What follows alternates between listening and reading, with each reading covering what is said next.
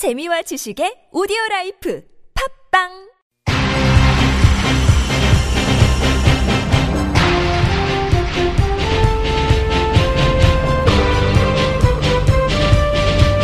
색다른 시선 김종배입니다.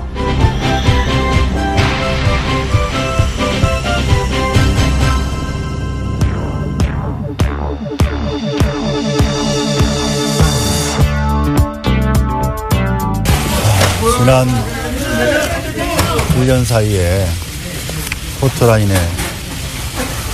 4번째 섰습니다. 이게 제 숙명이라면 받아들이고 또 헤쳐나가는 것도 제 몫이라고 생각합니다.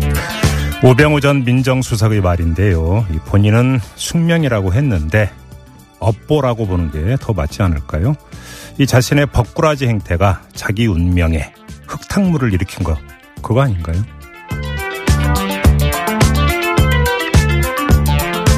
색다른 시선 김종배입니다는 오늘도 우직하게 하루를 정리해드립니다. 지금 바로 시작합니다. 뉴스 따라 읽지 않고 따져 읽습니다. 시사통과 똑기자의 뉴스 해부. 네, tbs 보도국의 양아람 기자 모셨습니다. 어서 오세요. 네, 안녕하세요. 자, 첫 소식은요. 네, 앞서 우병우 전 청와대 민정수석이 포토라인은 4번째 섰다 이렇게 말을 했잖아요. 이것도 기록 아닌가 싶어요. 네, 안 찾아봤습니다만. 네. 네, 네 번째로 이제 검찰에 소환됐는데 우 전 수석은 이석수 전 대통령 직속 특별감찰관 그리고 이광구 우리은행장 등 공직자나 민간인들을 불법 사찰한 혐의를 받고 있습니다. 네. 검찰은 추명호 전 국정원 국장에게서 우 전 수석이 전화로 지시를 해서 이석수 감찰관의 뒷조사를 하고 우 전 수석 측에 보고했다. 이런 진술을 확보한 상태입니다. 네. 자, 그러면 오늘이 4번째로 해서 지난 3번의 출석. 있었던 것 아니겠어요? 네. 어떤 의혹 때문에 그러니까 그 출두 요청에 소환 조사를 한 겁니까? 네, 일단 첫 번째 수사는요. 그 우 전 수석의 처가 그리고 넥슨 사이에 부동산 특혜 매매가 있었다. 네네. 그리고 뭐 아들이 운전병으로 특혜를 받았다. 이런 개인 비리 의혹에 대해서 이뤄졌고요. 네. 두 번째는 비선 실세 최순실 씨의 국정농단을 방조하고 묵인한 혐의로 그리고 세 번째는 공무원의 인사에 부당으로 이제 개입했다. 이런 의혹 등으로 예. 수사를 받았습니다. 검찰이 두 번째 세 번째 수사에서 우 전 수석에 대한 구속영장을 청구했는데 모두 네. 이제 기각이 됐었고요. 네. 이번 네 번째 수사에서도 구속영장을 청구할 것으로 보이는데 네. 이제 법원이 과연 어떤 결정을 내릴지 관심이 모아지고 있습니다. 양 기자는 어떤 결정을 내릴 거라고 생각하세요? 아, 틀리면은 안 되는 건가요? 아, 괜찮아요. 아, 이번에는 기각 안 한다? 네, 한 표. 네, 좀 조심스럽습니다. 뭐 조심스러워. 네, 틀릴 수도 있으니까요. 네, 50대 네. 50인데 저도 그렇게 보는데 왜냐하면 사실은 요번에 이제 그 소환 조사하는 목적, 그 네. 혐의가 이전에 세 분보다 훨씬 더 뚜렷해요. 네, 훨씬 더 뚜렷하고 거기다가 사안의 어떤 악성이라고 하는 게 사찰을 그 지시하고 비선 보고를 받았다는 것 아니겠습니까? 네. 그러니까 이전에 어떤 그 했던 혐의보다는 상당히 사안이 중하고. 또 한 가지는 관련자들이 이미 검찰에 진술을 했다라는 거 아니겠습니까? 네. 사실을 시인을 했다. 네, 진술이 확보됐고요. 추명호 네. 전 국장, 최윤수 전 국정원 2차장 모두 그 시인을 했다고 하는 점. 바로 이것 때문에 구속영장이 발부될 가능성이 높다. 조금 전에 그 최윤수 전 2차장에 대해서는 검찰이 구속영장 청구했다는 지금 뉴스도 나오고 있던데요. 네.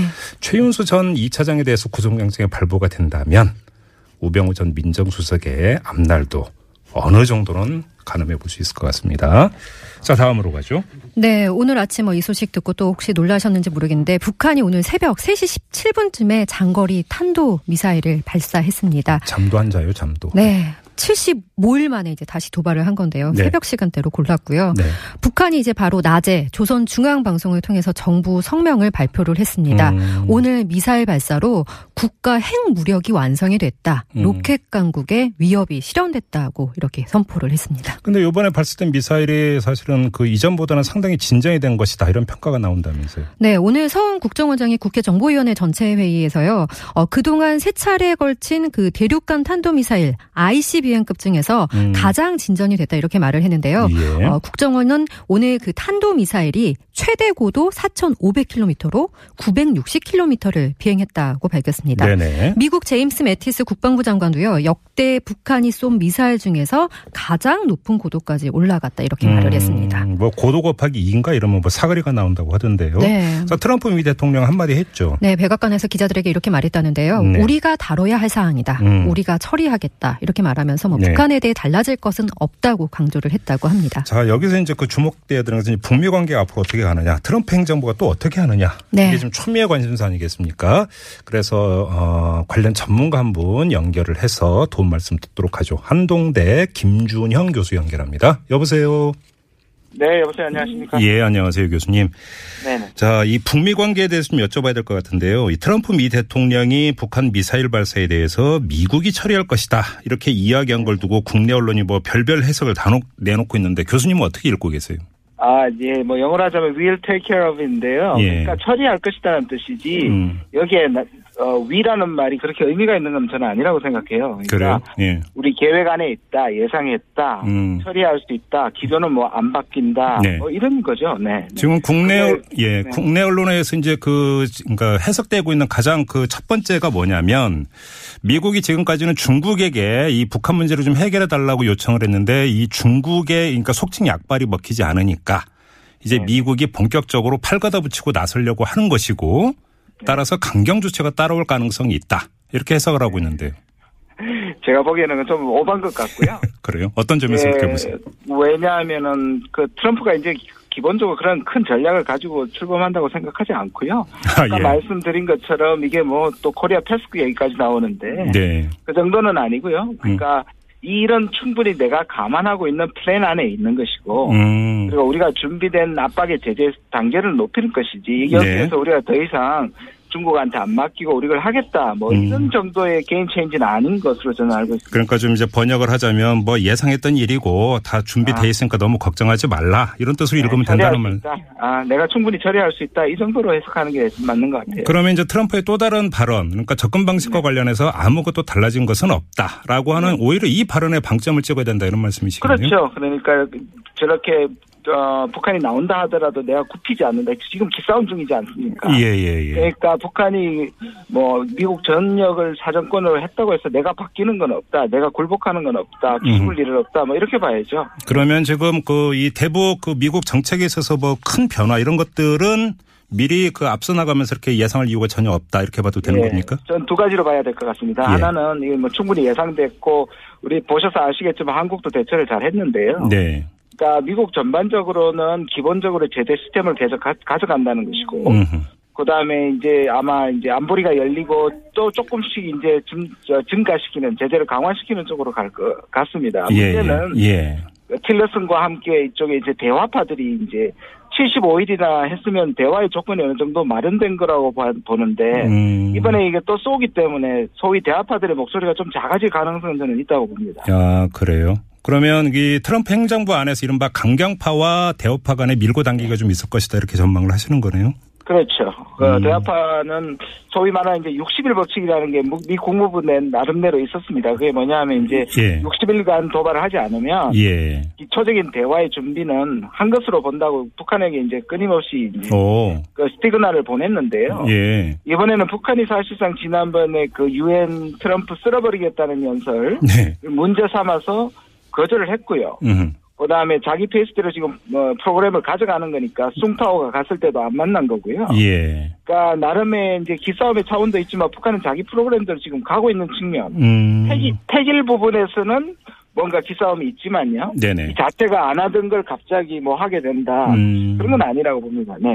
그 뭐 일각에서는 지금 이런 상황에서도 이 북미 간의 이 물밑 접촉은 있지 않았겠는가 이런 뭐 추정을 했었는데 이게 그러니까 전혀 없었던 것 같아요.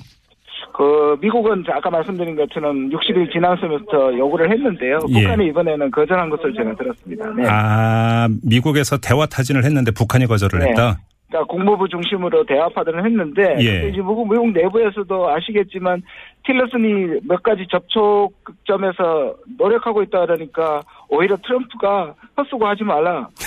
오히려 시간 낭비라고 얘기한 측면도 있죠. 네. 예, 아 그래요? 그러면 교수님은 어떻게 읽으세요? 북한이 어느 타이밍에 어떤 조건에서 나올 거라고 보세요? 저는 이제 이번에 완성을 얘기를 했지 않습니까? 예. 완성이라는 거는 매우 애매합니다. 완성은 사실상 없는 거죠. 누가 또 확인할 길은 없습니다. 네. 90%냐 100%냐는 그걸 실제로 사용하지 않는 한은 모르겠죠. 그러니까 북한이 이게 완성이라고 얘기하면 완성이라는 최악의 부분을 놓고 협상을 해야겠죠. 아, 그래요? 그러니까 저는 북한이 이번하고 모르겠습니다만 한 번 정도는 더 할 수 있다고 보는데요. 내년 초나 2년사를 통해서 우리 완성했다. 예. 이제 대화하자. 예. 라는 쪽으로 나가는데 문제는 미국이 여기에 응하지 않을 경우에 북한은 이제 한국을 두고 갑질할 수 있죠. 핵갑질을 하고 또 분위기를 계속 또 그래서 평창이 저는 기회도 될 수 있지만 또 잘못하면 이것을 대화 쪽으로 잘 이끌어가지 못하고 북미가 또 긴장고조를 시키면 또 위기가 될 수 있는 측면도 있습니다. 그럼 교수님이 지금 우려하시는 것은 평창이 열리기 직전에 또 한 번의 미사일 발사 시나리오 이걸 말씀하시는 겁니까? 아니요. 저는 미사일 발사는 할 수도 있고 안 할 수도 있고 보는데요. 오늘 이거 완성했다고 하는 부분이 상당히 중요한 것 같아요. 그렇죠. 그러니까 북한은 이제 완성했으니까 이제 미국이나 한국이나 일본을 향해서 어쩔래. 이제 나올 거냐. 북한은 이제 적대시 정책을 자기들이 핵을 가진 상황에서 유리한 조건에서 대화를 하겠다는 게 처음부터 얘기를 했기 때문에 과연 이제 그런 면에서 미국이 대화로 들어가는 것이 미국으로서는 또 기싸움에서 지는 것으로 비칠 수가 있으니까 그게 사실 오늘 트럼프의 발언이라고 저는 생각하거든요. 같이 바뀐 것은 없다. 그러니까 게임 체인저가 될 수 없다. 다시 말해서 그 게임 체인저는 우리가 제재를 풀고 대화로 가는 게 아니다. 그러니까 그런 기싸움 속에서 우리가 이걸 어떻게 대화로 끌어내느냐가 앞으로 몇 달 남은 이 평상까지 아주 관건이 될 것 같습니다. 그럼 마지막으로 이제 북한은 오늘 이제 어떻게 얘기를 했냐면 핵 무력이 완성이 됐다 이렇게 이제 주장을 했는데 그러면 이제 만약에 북한이 대화 테이블에 나온다 하더라도 대화의 의지, 그다음에 그 반대 국부라고 하는 것은 동결에 대한 대가가 아니라 그런 폐기 이야기에 대한 대가 이렇게 가는 겁니까? 시나리오가? 그러니까 이제 우리가 그렇게 멀리를 보면 북한은 이제 핵을 가진 채로 지금 미국하고 군축하겠다는 거니까요. 군축. 받아들일 수가 없죠. 그리고 미국이 만약에 그걸 받아들이게 되면 북한의 핵을 인정하는 게 되거든요. 그렇죠. 네. 그러니까 그런 식의 소위 말하는 출구를 가지고 얘기하기 시작하면 끝이 안 되는 거죠. 이 대화를 시작할 수도 없다고 봅니다. 그러나 일단 대화 모드로 들어가서 예를 들어서 우리가 당장의 비핵화를 하지 못하더라도 적어도 평화올림픽으로 만들어야 되지 않습니까? 그럼요. 그럼요. 그런 부분에 대한 우리가 입구에서 얘기를 해야지 자꾸 출구를 얘기하면서 입구에 못 들어가면 그거는 좀 우리한테 상당한 문제가 된다고 생각합니다. 그러면 그 입구가 뭘까요, 교수님? 그 입구가 이제 도발을 더 이상 하지 않는 거 하고 그다음 우리는 평화로 만들고 북한이 참여하고 그다음에 자연스럽게 내년에 이제 군사훈련. 저는 북한하고 뭐 freeze for freeze라고 얘기하는 쌍준단 얘기할 필요도 없다고 봐요. 그러면 그게 북한의 요구에 굴복하는 거니까 그렇게 하지 말고 오히려 평창의 올림픽을 위해서 훈련하는 그러니까 평화를 하면서 군사훈련을 하는 것이 어울리지 않으니까 그게 북한을 넣을 필요도 저는 없다고 생각합니다. 요즘 나오는 이야기가 바로 그런 맥락이군요. 그러면 네네네 알겠습니다. 말씀 여기까지 들을게요. 고맙습니다, 교수님. 네, 고맙습니다. 네. 아유, 교수님 말씀 들으니까 참 어려운 문제 같다는 생각이 드는데 어쨌든 평창 동계 올림픽이 뭐 위기가 될 수도 있고 이제 또 다른 기회가 될 수도 있다 이런 말씀이 아무튼 있네요. 그 트럼프 그 말 한마디 한마디에 일희일비할 필요 없다라고 하는 것을 일단 좀 그 밑줄 그어야 될 것 같고요. 문제는 입구를 강조를 했는데 일단 대화를 시작하는 게 첫걸음 떼기가 제일 힘든 거 아니겠습니까? 첫걸음 떼는 건 이미 반을 간 것이다 뭐 이런 말도 있던데 이게 좀 가장 중요하다라는 그런 메시지를 읽어야 될 것 같아요. 자, 잠시 전화는 말씀 듣고 이어가겠습니다. 뉴스를 보는 새로운 방법, 색다른 시선 김종배입니다를 듣고 계십니다.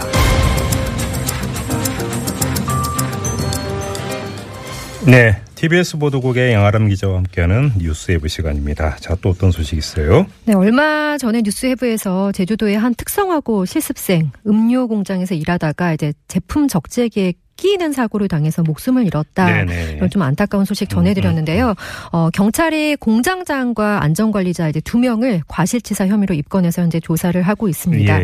그리고 오늘 이제 이성문 제주교육감이 공식적인 사과를 했는데요. 소중한 아이를 지켜내지 못해서 진심으로 사과드린다면서 이제 그동안 논의됐던 대책도 설명을 했습니다. 근데 또 다른 실습생이 숨졌다는 소식도 있던데요. 네, 이번에는 경기도 안산에서 발생을 했는데요. 지난 16일이었습니다. 한 업체에서 실습 술집을 하던 고등학생이 회사 옥상에서 이제 투신을 한 겁니다. 아이고, 예. 그래서 이제 크게 다쳐가지고 지금 인공호흡기에 의존해서 좀 위중한 상태에 있는 것으로 전해졌는데요. 해당 학생이 이제 투신 직전에 담임교사에게 전화를 했다고 해요. 그러니까 같이 일하던 선임에게서 심한 욕설을 듣고 좀 자존심이 상해가지고 언쟁을 벌였다 이렇게 말한 것으로 알려졌습니다. 예. 그리고 이제 그 다음 날인 17일에 또 다른 사고가 또 발생했습니다. 인천의 한 식품 공장에서 일하던 특성화고 실습생이 그 육절기 고기 써는 기계에 이제 걸린 고기를 빼내려다가 손가락이 잘리는 사고를 당했는데 그러니까 이제 이달에만 알려진 것만 세 번의 이제 사고가 발생을 한 거죠. 그러니까 저희가 이거 전에 이제 교육부 대책도 한번 그 짚어보지 않았습니까? 네. 근데 우리가 분명히 해야 되는 건 이들은 학생이에요, 학생. 그렇죠. 그렇지 않습니까? 그러면 네. 그 현장에서 보호를 해야 되는 대상이에요. 그러면 네. 현장에서 어떻게 보호할 건지부터 사실은 대책이 여기에 초점이 맞춰져야 되는 거죠. 네, 그렇죠. 인격적으로 모욕하고 일을 마구시키고 거기다가 뭐 시간까지 잔학까지 하고. 그러니까요. 임금도 제대로 안 준다는 이야기 저희가 이제 그 전에 이제 특성화고 네. 학생이 직접 이 스튜디오 나와서까지 이야기를 한 적이 있었는데. 자식 같은 학생 아닙니까? 네, 근로자가 아니라 학생이라는 거 좀 기억을 좀 하셨으면 좋겠어요. 제발 양심과 네. 양식을 좀 갖고 대했으면 좋겠습니다. 정말로. 네. 네. 자, 다음은요. 파리바게트 본사가 이제 제빵사를 직접 고용하라는 시정명령 집행 정지될 라고 이제 신청을 냈다가 법원이 받아들이지 않았잖아요. 그랬죠. 이제 네. 그래서 이제 파리바게트가 다음 달 5일까지 제빵사 5,300명을 직접 고용을 해야 합니다. 네. 그렇지 않으면 이제 한 사람에 1,000만 원씩 과태료를 내야 하는데요. 그런데 이제 본사가 직접 고용 대안으로 내놓은 3자 합작법인 고용, 그러니까 이제 본사, 가맹점주, 협력업체가 함께하는 3자 고용에 제빵사 60% 이상이 동의를 했습니다. 네. 그러니까 60% 이상 이 동의를 했다는 것은 합작법인 고용에 동의하고 직접 고용은 포기하겠다 이제 이런 내용인데요. 네네. 고용부가 만약에 이 동의서를 인정을 해준다면 동의를 하지 않은 40%에 대해서만 과태료가 부과돼서 한 530억 원에서 200억 원대 정도로 낮아지거든요. 네. 그런데 이제 고용부가 이거를 인정해주지 않으면은 파리바게트가 이의신청이나 뭐 행정소송을 제기할 것으로 보입니다. 한마디로 정리하면 파리바게트 본사는 계속 버티고 있다. 네. 이렇게 정리를 해야 되는 것 아니겠습니까? 직접 고용하라고 보시겠죠. 명령을 내렸는데도 지금 다른 방법으로 가겠다라고 계속 버티고 있는 거잖아요. 네, 계속 동의서 더 받는 작업을 진행한다고 그러더라고요. 그러니까요. 네. 뭐, 아니 뭐 단순화시켜서 그거 아닙니까? 버티고 있는 거잖아요. 못하겠다라는 거잖아요. 그렇죠. 네, 또 어떤 소식이 있습니까? 네, 이제. 계속 이슈가 되고 있는 국정원 소식입니다. 네네. 국가정보원이 정치 개입으로 인한 오명을 벗기 위해서 개혁을 추진하는데요. 네. 핵심은 민간인 사찰 같은 불법 행위를 하거나 정치에 개입하지 않고 관여하지 않고 국가 안보와 국익에만 집중한다는 겁니다. 네. 이를 위해서 국정원법을 올해 안에 전면 개정할 계획인데요. 네. 개정안에 그 담긴 내용 중에 하나가 국가정보원의 이름을 대외안보정보원으로 바꾸는 것입니다. 네. 그리고 국정원의 이제 직무 범위에서 국내 보안정보라는 용어 그리고 뭐 대공, 대정부 전복 개념이라는 것을 이제 삭제를 하고요. 네. 국정원이 가진 그 모든 수사권을 다른 기관에 이관하거나 폐지하기로 했습니다. 네. 정보를 수집할 수 있는 범위도 좀 구체화시켰는데요. 국외정보, 북한정보 그리고 뭐 테러, 국제범죄, 방위산업 침해 같은 분야를 이렇게 좀 구체화를 하고 네. 국가보안법상 찬양, 고무죄 이런 거는 이제 또 제외를 시켰습니다. 네. 그리고 이제 예산에 대해서도 상세한 내용을 국회 정보위에 보고를 하도록 하고 특수사업비 요즘 논란이 많잖아요. 네네. 이거는 이제 내부에다가 집행통제심의위원회라는 것에 설치를 해서 네. 심사를 받도록 했습니다. 근데 또 국회에서는 특수활동비를 깎았다 이런 소식도 전해지고 있던데요. 그렇습니다. 국정원 특활비가 이제 청와대에 상납된 것으로 드러나면서 크게 논란이 됐었잖아요. 그렇죠. 이 부분이 이제 좀 많이 작용을 한 것으로 보이는데 올해보다 19%가량이 깎입니다. 예. 네. 국회 정보위가 오늘 이런 내용이 포함된 국정원 예산안에 의결했거든요. 네. 그래서 특활비 깎인 금액만 680억 원입니다. 그러니까 네. 어마어마한 내용이 이제 특활비로 책정이 된 건데 항목별로 봤을 때요. 청와대 상납에 쓰였던 특수공작비 같은 경우는요. 절반이 50%가 줄어들었습니다. 예. 그리고 이제 또 지금까지는 영수증 없이 사용되는 금액이 많았잖아요. 그렇죠. 그런데 이제 최대한 영수증 증빙을 원칙으로 특활비가 집행될 수 있도록 검증하겠다. 이렇게 정보위가 오늘 밝혔습니다. 알겠습니다. 이 문제는 그 우리 양아람 기자하고 인사 나누고 바로 이 국정원 개혁위원 한 분 연결해서 자세히 얘기 나눠보겠습니다. 일단 양아람 기자하고 인사 나누죠. 수고하셨어요. 네, 고맙습니다.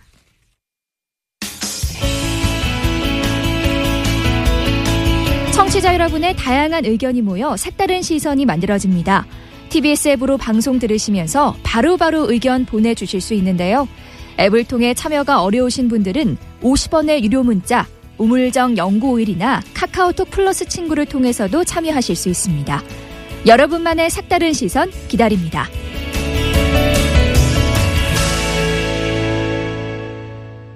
네. 오늘 나온 국정원 개혁 방안 지금부터 자세히 짚어보도록 하겠습니다. 국정원 개혁위원회 공보간사를 맡고 있는 장유식 변호사 연결합니다. 여보세요. 네, 안녕하세요. 예, 안녕하세요, 변호사님. 오늘 국정원이 보도 자료까지 내놨다고 하던데요. 국정원 네네. 개혁위원회하고 최종 조율을 거친 내용 맞습니까? 네, 그렇게 보시면 됩니다. 그러면 뭐 이제 바로 이제 여쭤봐도 될 것 같은데요. 일단 대외 안보 정보원입니까, 명칭이? 아, 예, 그렇게 제안이 됐습니다. 왜 해외였었잖아요, 처음에는. 왜 대외로 바뀐 겁니까? 해외가 좀 협소하다는 지적이 있어서 네.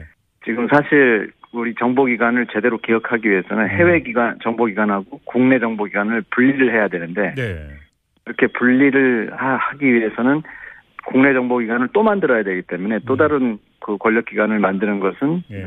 좀 문제가 있어서 네. 지금 사실 일부 국내 정보는 아니지만 국외 정보, 북한 정보하고 연결된 아주 최소한의 범위에서 네. 정보 수집을 일정 정도 할 수 있기 때문에 그것을 해외로만 표현하면은 좀 제한된다라는 지적이 있었습니다. 제가 이게 좀 너무 기후에 입각해서 지금 질문 드리는지는 모르겠습니다. 일단 첫째는 기구 이름에 대외라고 하는 단어가 들어가는 걸 저는 본 적이 없고요. 그것보다 더 중요한 문제는 해외와 대외라고 하는 단어가 포괄하는 대상. 사실 대외라고 하는 것은 애매모호할 수도 있는 것 아닙니까? 그 부분은 저는 사실 이론적으로는 충분히 이해가 안 돼 있고요. 교수님들이 그런 명칭들이 펄린이라고 얘기했을 때 해외 정보라고 얘기했을 때 그것이 펄린이라고 하는 것을 번역을 했을 때는 대외로 하는 것이 오히려 더 내용상 맞다 이런 얘기들을 하셨습니다. 근데 우리 변호사님은 별로 공감을 못하시는 지금 기색인 것 같습니다. 답변을 들어보니 좀 잘 모른다고 말씀드리겠습니다. 그런데 그러면 줄임말은 어떻게 됩니까? 안정원이 되는 겁니까? 어떻게 되는 겁니까? 지금 정보원 또는 안정원 이렇게 두세 가지 얘기가 나왔는데요. 예. 약칭을 어떻게 할지도 그렇고 또 전체 명칭을 어떻게 할지도 그렇고 지금 국회로 넘어간 상태이기 때문에 이제 국회에서 결정할 문제. 이기 때문에 더 이상 하는 것은 예. 일전에 이제 저희하고 인터뷰하면서 사실은 이제 얼개는 이미 변호사님께서 말씀을 해주셨기 때문에 그거에 네네. 대해서 다시 여기서 거듭여 줄 필요는 없을 것 같은데요. 일단 지금 주목되는 게 모든 수사권을 내려놓겠다라는 발표가 있는데 네네. 자 그러면 설명 좀 해주세요. 수사와 정보 수집이 어떻게 구분이 되는 겁니까? 전에도 말씀드렸지만 정보와 수사를 분리한다라고 하는 것이 이번 국정원 개혁의 핵심이고요. 네. 그래서 모든이라고 하는 표현은 그동안 대공수사권이라고 얘기했던 부분하고 네. 그다음에 국가정보원 직원에 대해서 직무 관련된 범죄를 국정원이 스스로 수사했었던 거. 그 두 가지 부분을 이관하기 때문에 모든이라고 표현한 겁니다. 그 두 가지에 대한 모든 것 이렇게 해석을 하면 되는 거죠. 그러니까. 예. 그다음에 이제 정보 수집하고 그다음에 이제 수사, 네.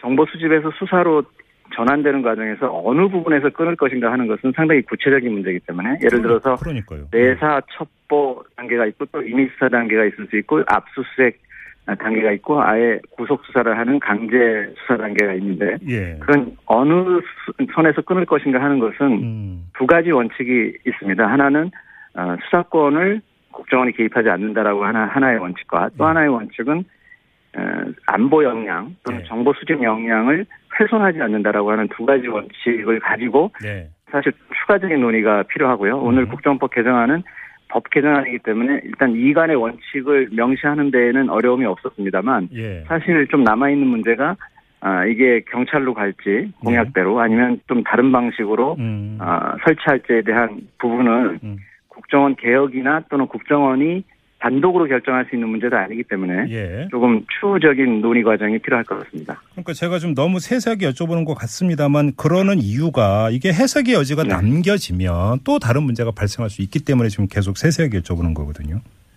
네네. 그래서 앞서 말씀드린 그 두 가지 원칙을 훼손하지 않는 선에서 예. 좀 더 구체적인 방안을 만들어서 예. 권고를 할 생각입니다. 그래요. 그러면 이제 그 조직 축소 규모 이런 것들도 얼개가 다 나온 거죠, 그러면? 제가 그 예산 부분은 오늘 어느 정도 얘기가 나왔지만 예. 그 조직을 어떻게 할 건가 하는 문제들은 사실 저희 개혁위가 개입할 문제는 아니어서 네. 그 문제에 대해서는 제가 말씀드리기가 좀 어려운데 예. 그전에 나왔었던 보도들을 보면 사실 국내 정보 파트에 근무했었던 직원들 같은 경우에는 재교육을 시켜서 예. 다른 부분으로 보낸다든가 또는 뭐 정보 그 수사에 종사했던 인원들 같은 경우에는 새로 이관되는 그 파트에서 일을 할지 아니면 재교육해서 다른 해외나 네. 북한 그 정보 수집 부분으로 갈지 네. 이런 문제들이 세부적으로 남아있기 때문에 네. 아마 그런 부분들에 대한 조정이 이루어지면 좀 더 구체적으로 드러날 것 같습니다. 좀 그 큰 틀에서 제가 이렇게 여쭤보겠는데 오늘 국회 정보위원회에서는 예산 많이 깎았다고 그러니까 그렇게 발표했던데 여기는 약간의 자랑이 좀 섞였는 것 같은데요. 근데 좀 가만히 그러니까 그 보면 기능이 축소가 되고 조직이 축소가 되면 예산도 당연히 깎이는 거 아닙니까? 네, 그렇게 볼 수 있고요.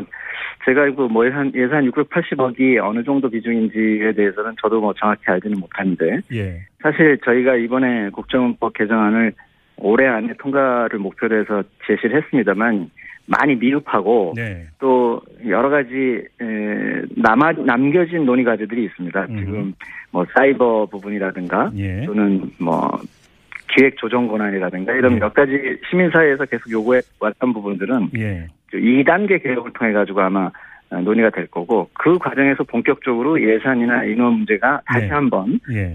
구조조정을 할 수 있지 않을까 그렇게 예상을 하고 있습니다. 그럼 또 한 번의 단계를 더 거칠 수도 있다 이런 말씀이시네요. 예산 문제. 사실 뭐 이번 올해 안에 법이 통과되는 부분들도 장담할 수는 없지만 예. 이번에 통과되더라도 예. 그 이후에 국정원이 어떤 형태로 국민들께 더 다가갈 것인가에 대해서는 추후에 다시 논의를 해야 될 부분들이 남아있다라고 하는 것에 대해서 개혁위원들은 이제 공감을 하고 있습니다. 예산이 어떻게 집행이 되는가, 특히 이제 특수사업비 같은 경우 이거에 대해서 국정원 내부에 집행통제심의위원회를 설치해서 심사를 받도록 하겠다. 이게 지금 방안인데요.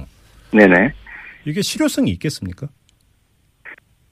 네, 지금 좀 더 근본적으로는. 예. 정보 감찰관 형태로 일종의 옴부즈만과 같은 그 별도의 독립적인 기구를 만들어서 아하. 정보 수집 활동도 감찰하고 예산에 대해서도 감찰하는 그런 안이 나와 있습니다. 그런데 예. 그거를 저희가 이번에 담지 못한 것은 예. 이 부분은 사실 국회에서 논의를 하는 게 더 효율적이라고 생각이 되고요. 네. 그래서 지금 사실 이번에 예산에 대해서도 저희가 통제 방안들을 내놨습니다만 내부적인 통제 방안에 좀 그쳤다고 볼 수 있고요. 예. 일단은 예. 외부적으로 뭘 만들고 이러는 부분들은 조금 더 국회 차원에서 좀 논의가 돼야 될 부분인데 네. 집행통제심의위원회에 대해서 좀 사실 내부적인 부분이기 때문에 한계가 분명히 있을 수는 있지만 예. 그전에 전혀 통제하지 않았던 것보다는 훨씬 물론 그렇게 통제 범위가 넓어질 것 같고요. 예. 그리고 이것만으로 끝나는 건 아니고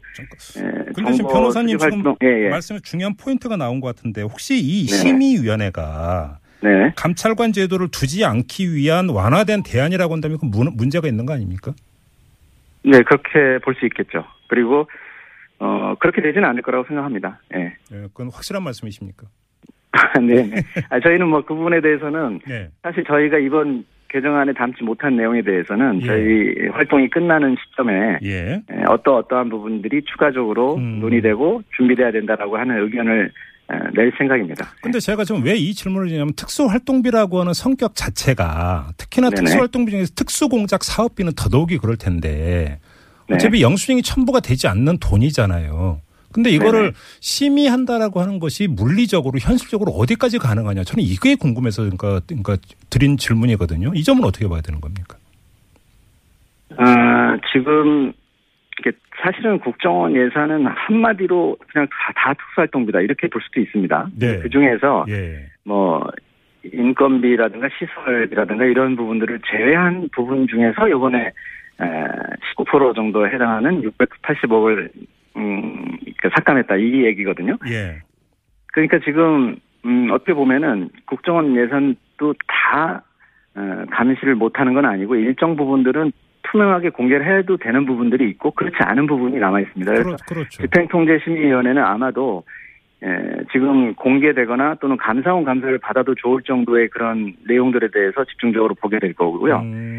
그 똑같은 기준에 의해서라도 어떤 경우에도 공개되지 않아야 될 그런 부분들까지 접근하기는 좀 어렵겠죠. 그러니까 이제 여기서 딜레마가 있는데 제가 예를 들면 청와대 상납에 따른 40억이 있지 않습니까?